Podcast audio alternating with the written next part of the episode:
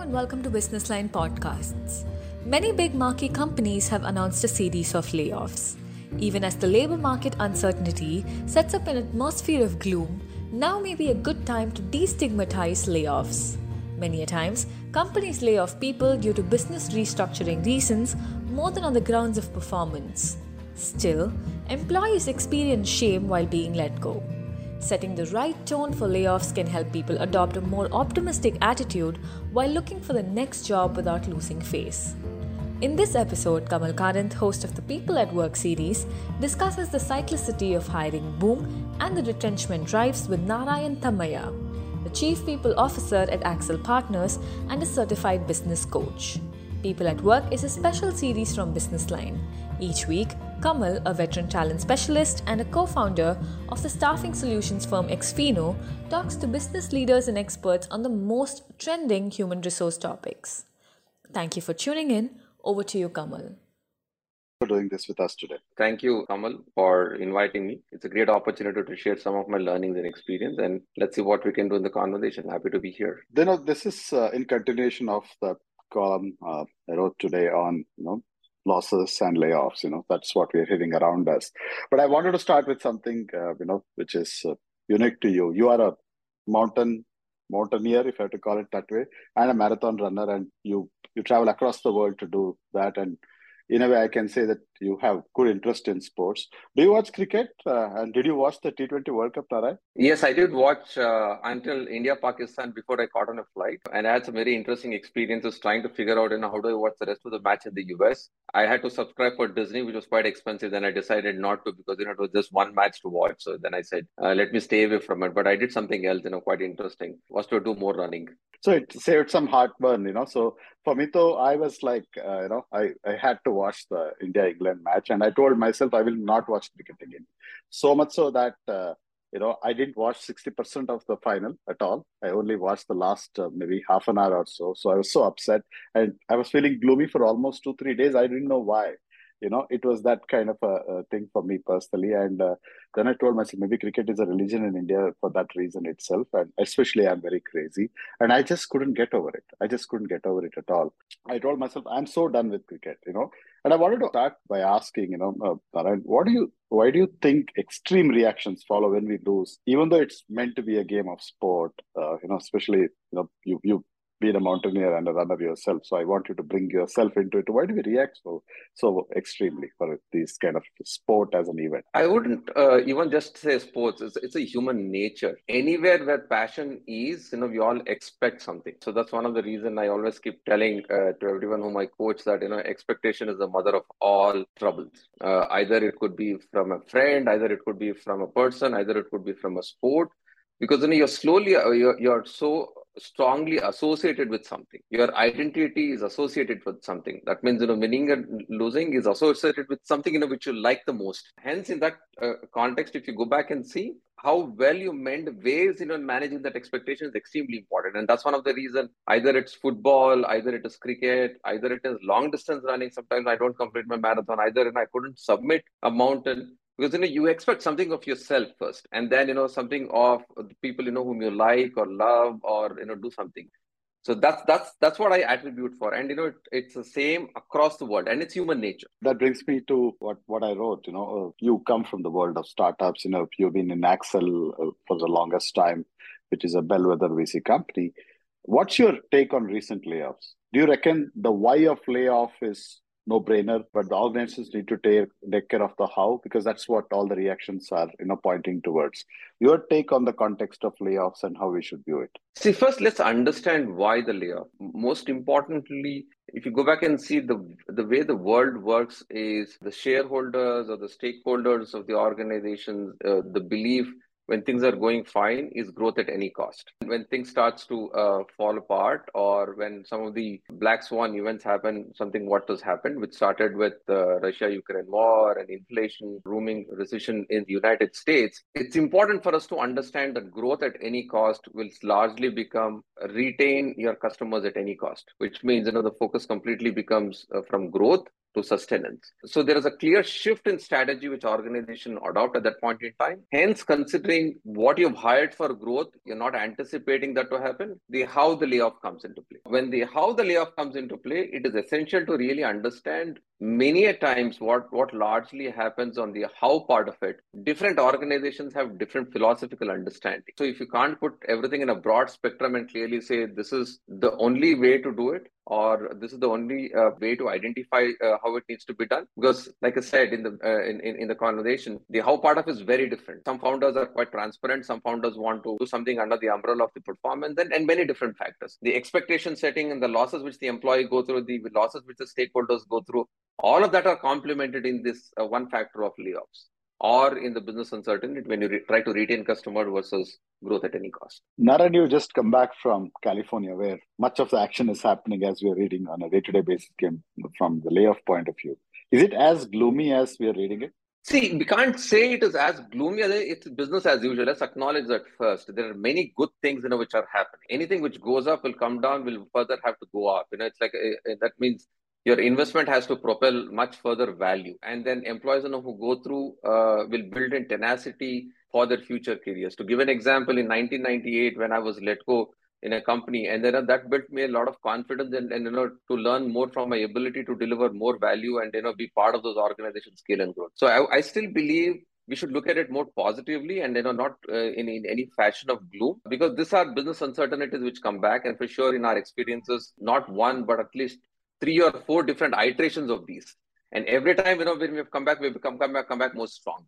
So I still say, you know, look at it more positively, and how do we re- resurrect back with a lot of resilience and tenacity to make sure that you know uh, we become more stronger. That's the way I would look at it. Thanks, Naren. I think you almost uh, answered my next question of what's your own experience of layoff because I once worked in a company where they used to say that we only do welcome breakfast we don't do send offs. So that means when people are going, we don't care. You know, it was almost like that. I always dreaded that, you know, that uh, if this is an open statement, what happens, you know, and I did see that at least because I was overseas those days, so that when somebody resigns, the same day the boss actually accompanies them till the lift, as though it's a mark of respect. But the same day people go. Whereas in India we are used to transitioning in a particular date.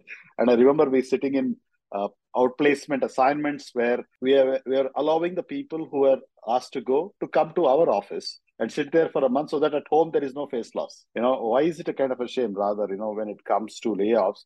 And mm. now asking you do you think the time has come in india to destigmatize layoffs because I still think our society finds fault in the person who lost the job. And I'm asking myself, is it even possible to destigmatize layoffs?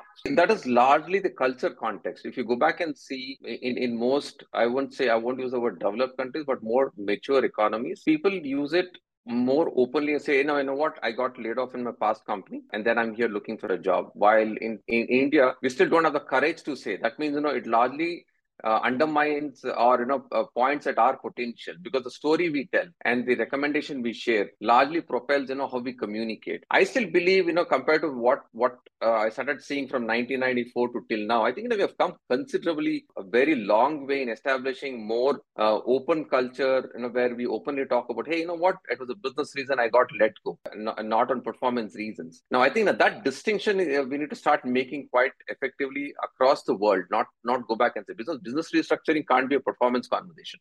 Business restructuring is largely about, hey, this role is not required. Setting the right tone for a candidate or, or, or an employee who's impacted so that, you know, he goes out and, you know, with the same confidence finds another job is extremely important uh, phenomena or a scenario which most leaders and most Indian organizations need to start propel and communicate. Wherever I've, I've, had the opportunity to communicate and I've shared the positive messages clearly to the impacted employees saying that, you know, this is not about your ability. It's about the organization ability not able to hold you or offer you an opportunity so that you can go back outside and find something which you are capable and, you know, deliver much more value. I think this messaging is important and that transition of culture is currently we are seeing and, and more so in India too, we are there, but I think you know some of our older generation of organizations still follow the philosophy of negativity. And then, like I said, you know, this is a two or three generations of communication which we need to go through. Hence, I still believe you know there's a change happening, but we still need to be cognizant of some of the undercurrents, you know, which the impacted employees go through. Now, I get that, Naren. I think clearly we still can't change the society completely because we can understand if a company shut down per se. I know society possibly accepts that the company is shut down, but I think if company is still running and you are asked to go, even though you're amongst the 30 or a 40 or a 100, you know, we, we are unable to comprehend that. And, uh, you know, I guess you know, that's a transition that we have to go through as a society. Uh, but, you know, one of the things that I, you know, observed, which possibly comes from the world of uh, startups that you come from, the startups are doing something differently compared to the other large traditional companies of India. The Indian startups are possibly, in my view, uh, if for a want of a better word, using it the way or doing it the way possibly US does, you know, by announcing it in public, some cases making it a PR exercise. I'm wondering, is it a double-edged sword? Let's look at it more from the transparency and the trust point of view. If I was going to be impacted, and then let's look at it from the impacted employee's point of view. Let's look at it from, like I said, you know, context of two things. One is the employer and one is the employee context point. In the in the employee context point of view, if the organization is making it uh, an, uh, a public, open, transparent statement of a business restructuring or redu- reduction in workforce, that means the company is acknowledging that it is it is done through the necessity of a business problem. It is not an individual problem. So let's acknowledge that. So an employee can go out and communicate for his prospective or future employee uh, employer about you know this was the problem statement and hence I was let that that is going to propel my ability to go find the next assign and and that gives a lot of confidence and trust because you know you cannot underline the fact that you know in business restructuring it is not performance. Now from the employer point of view now let's understand something. In, a, in an employee of 1000 or 1000 employees where 100 people are let go there are 900 still inside the organization. They need to be made sure that you know, they need to be assured given a more purpose driven statement uh, which clearly communicates transparency and builds trust so that you know those 900 are retained back. So hence in that context i wouldn't call it as a pr exercise. I would call it as a more transparent uh, uh, opportunity by the organization to go back and really tell the world hey you know we made up we made a mistake. That's perfectly okay. And hence you know we have let go people. And you know please use the opportunity to actually uh, communicate the same story for uh, uh, hiring uh, the 100 people or the 40 people who were let go and the 900 to be retained. Because it's it is two sets of components. One are the people who are let go, and the others, you know, who've retained. It's a communication for both. Because let's acknowledge that, you know, it's not the communication for the employees, you know, who've let go. And also it builds credibility for the 900, you know, who, who've retained, who've been retained inside the organization. That's, a, that's also a very important part. Fair enough. So I was just wondering, you know, you can do that on a town hall and why do you need to come and do that on a Twitter or a LinkedIn, you know? So you have to let go and kind of stuff, you know? So why do you need to tell the public? Maybe they're also trying to address uh, the third factor of what reactions could come. So I'm telling you directly, then you'll hearing from somebody else. You know, that's that's what happens when they come and tell. Yeah, and and then let's let's also understand something because you know today all of us uh, go on to social media. Today, uh, our visibility into what happens in town hall communication is very restricted to specific set of employees who are part of it. Even, even I, from the social media point of view, will go back and say, uh, okay, Twitter let go uh, ex employees, or Amazon let go ex employees, or A meta let go ex employees. Now that information, and we don't know the names of the employee who were let go. Let's acknowledge that it's because of the privacy issue. But the reason and the story behind why they let go is more important, and those are business reasons, you know, which which is important to gratify and, and provide importance to the people who have been impacted and also the people you know who have retained. So that that's an important message. You know, is it time that we uh, uh, have to make peace with layoffs as as an event? Would it be too much to say that we have to live with layoffs? Uh, you know, if I had to ask you directly, what should organizations and employees do to make peace with it, including us telling somebody that you could be laid off while being hiring? I know that's a little extreme, but uh, is it time to somewhere in our communication, in our uh, processes, and how we communicate across, uh, and how we live the job, that we actually make peace with layoffs? I, I believe yes, because uh, in, in the world of uncertainty, and let's acknowledge when I start for when I say the world of uncertainty, we don't know whether we're going to go back to work tomorrow or not. You know, first is the life uncertainty, complementing to uh, the job uncertainty. So in the world of uncertainty, it is extremely important to be prepared to to manage the uncertainty which comes our way. Uh, life uncertainty, you can't do anything. Now, one of the reasons you go back and see in the last probably three, four years, you've seen a lot of uh, advertisements coming on you know have you insured your life? Because you know that's for life uncertainty not for yourself but for others. You you, you can't do anything for uh, the job uncertainty right? All that you can do is you know build more capability become more resilient and make sure that you know you have the right kind of positive approach to go back and look for a job. So that particular uncertainty part uh, of job is something we'll all have to live with. I'll give you a, i'll give you a very interesting example. This was in 1998 I give you an example. I was laid off, and the next organization which I joined, I was talking to uh, one of my mentor and manager. Even now, he's my uh, mentor. I asked him this problem. He said, "Narayan, you know, one important thing you need to understand: we're not in the world of jobs, you know, for a life. So I don't keep my family photographs, nothing on the table. If my manager asks me to uh, leave, I'll leave within 30 minutes. You know, we should all be prepared uh, to live in that world.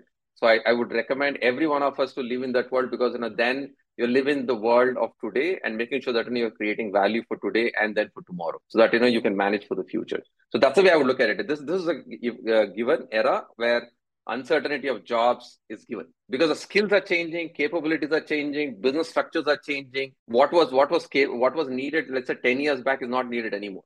So that point in time business need to survive because you know they're all for profit.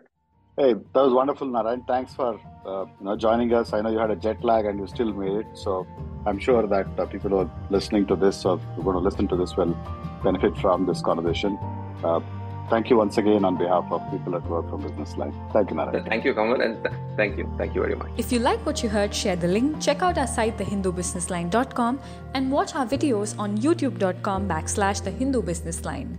That is youtube.com backslash the Hindu Business Line.